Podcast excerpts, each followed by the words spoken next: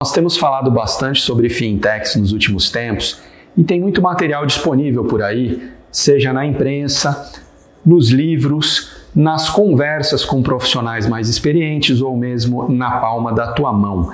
Para quem é aluno de graduação do INSPER, esse papo ficou mais fácil ainda, porque nós temos a disciplina Fintechs e Inovação em Serviços Financeiros.